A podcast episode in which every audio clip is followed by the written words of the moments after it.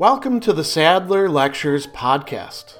Responding to popular demand, I'm converting my philosophy videos into sound files you can listen to anywhere you can take an MP3. If you like what you hear and want to support my work, go to patreon.com slash sadler.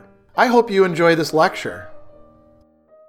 A good portion of Socrates' last days, his last conversations with his friends, are spent engaged in philosophical speculation and argument about whether the soul is actually immortal, can we prove that in any way, and about some metaphysical doctrines having to do with the forms and recollection and the virtues and stuff like that. One of the questions that inevitably comes up, though, for us human beings is that's all great, but what exactly happens to us after we die? And here Plato has Socrates make recourse to what we call a myth, or the Greek word for that is actually muthos. And it doesn't mean myth in the sense of something that is completely untrue uh, a fable that we just tell ourselves but nobody really believes in or only stupid people believe in. It means a plausible story, some sort of account, but an account for which we're not going to try to prove it true because it would take too long to try to do that. Or it requires us to have access to things that we're, we're not actually going to have at the time that we're trying to prove it until perhaps we die. So Plato will often do this at certain points, certain junctures in his dialogues. He'll have Socrates say, You know, we've done a lot of stuff over here with philosophical argument. Now let me tell you a story. And it seems to me a plausible story. He does this in the Meno, he does this in the Gorgias, he does this in the Republic, he does this at a number of points. And he does this a lot when it comes to the afterlife and what's going to happen precisely to the human beings. Now, in the Phaedo, you're going to see the same basic idea of reincarnation that comes up in some of the other dialogues, but along with it, there's also a judgment that takes place and an apportionment of rewards and punishments depending on what kind of a person one is. The idea is that when you die, you don't take your, your body with you, so they can see you as you really are, even if you had a nice body, if you're a real jerk, they're going to see that you're a real jerk. And if you were kind of ugly, but you were actually a really great person, they can see that you're a great person. So you'll be judged by and there's different versions of how this is going to work. But in this case, you're going to be judged after dying. There's a whole other part of the story, too, that I'm passing over. I should mention Socrates has this great account of how the earth is a solid ball. When people try to tell you that the ancients thought the world was flat, have him read the Phaedo. And then he's got this long discussion about, you know, the four rivers and how they go into the world and stuff like that. We don't really need to worry about that at this point. That's interesting stuff, but what we're really interested in is what happens to the souls because of this judgment. So if they've done terrible, horrible things, they're actually not reincarnated. They lose the shot of being put back into another body. Instead, they're thrown into Tartarus, hell, which is the really bad place. That's where that's where you'd send the, the terrible villains in the, the ancient world if you were a god. That's where, you know, when the gods imprisoned the Titans, they imprisoned them down there. So if you're incurably bad, and, you know, he talks about what would go into that sort of thing. Just imagine the worst possible person. This would be like where the Hitlers and the Stalins end up.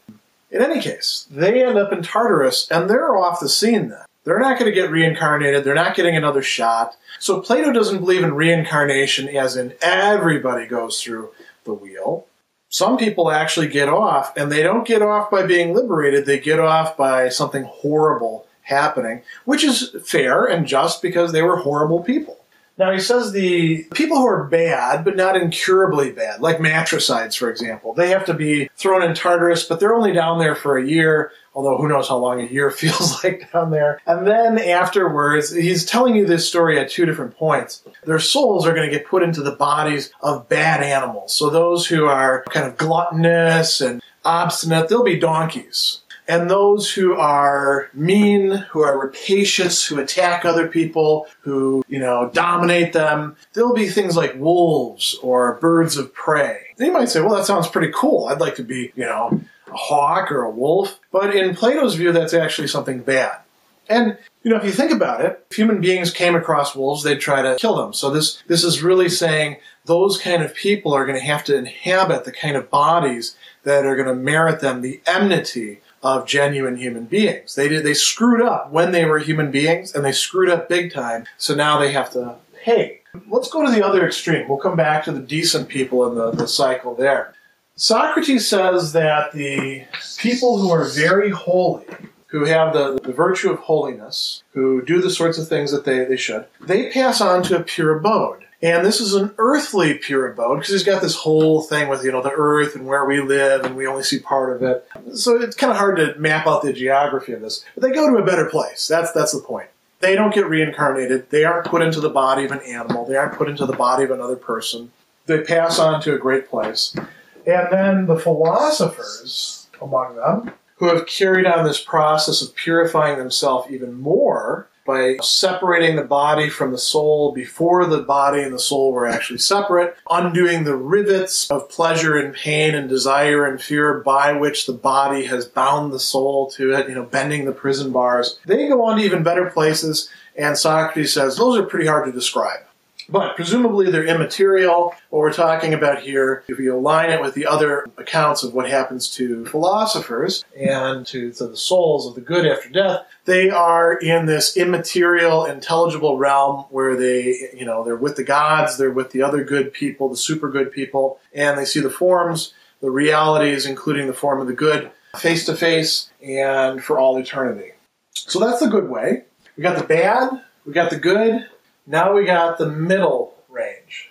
You know, they're not super good. They're not super bad. Maybe they're good citizens. They don't really oppress anybody. They just do what they do. They don't practice philosophy. They don't really go out of their way. Well, they're going to be stuck back in the cycle again.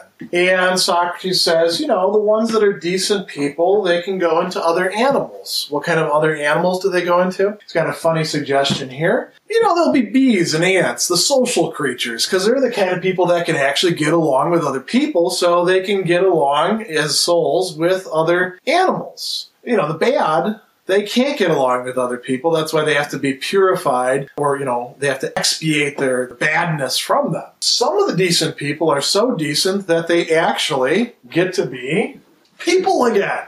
It's kind of funny. Plato doesn't have a doctrine of reincarnation that has just about everybody becoming a person again. And if you compare this with other views on reincarnation, like those of uh, you know various Indian religions, you're going to see the same thing. Most people don't get a shot immediately at being a person you have to kind of work. You have to deserve that. You have to, to merit it. And, and, you know, the implication is that if you're in a person's body right now, you have an opportunity that is unparalleled because bees don't get to do that. They have to wait until they get reincarnated into a person eventually. Bad animals don't get to do that. People actually have free will. They can, you know, make choices for themselves. They can set their life path. They can become philosophers. They can be holy or they can shoot it off the hell and you know wind up down in Tartarus.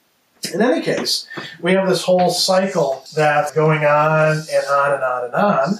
And in that respect, it's similar to other doctrines of reincarnation. There's a way off of the, the wheel of reincarnation, and that's through being, you know, holy, or if you really want to get to the good place, be a philosopher, and not just, you know, somebody who's got an academic degree, but actually practice philosophy in the way that Socrates is talking about as an ascesis, as a discipline, your whole life, and then you might get this. But there's also the possibility of winding up in a terrible bad place that there's no escape from whatsoever. And that's a little bit different than most doctrines of reincarnation, for which, no matter how bad you are, you're going to get thrown back into the hopper. You might suffer a lot being cockroaches or being demons or things like that, but sooner or later you get another shot. Whereas some people, Plato thinks, at least at this point, are so bad that they don't get another try.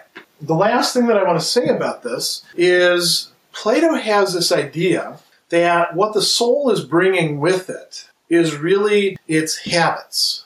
So it doesn't bring with it its body or what the body has done, but it brings the traces of what it has experienced, what it's chosen to do, how it's approached situations in the body. So if I'm incurably bad, it's because I've actually got these terrible habits and I'm, i can be relied on to be a terrible person. If I'm a bad person who has to go and, you know, get some expiation and purification, what they're doing is they're sort of undoing these bad habits that I have And if I just have sort of middling habits, well, I wind up in this. If I want to proceed into the better places, I have to develop good habits. Those are called the virtues. And that's how one actually makes it to the better places. Special thanks to all of my Patreon supporters for making this podcast possible. You can find me on Twitter at Philosopher70, on YouTube at the Gregory B. Sadler channel, and on Facebook on the Gregory B. Sadler page. Once again, to support my work, go to patreon.com slash sadler. Above all, keep studying these great philosophical works.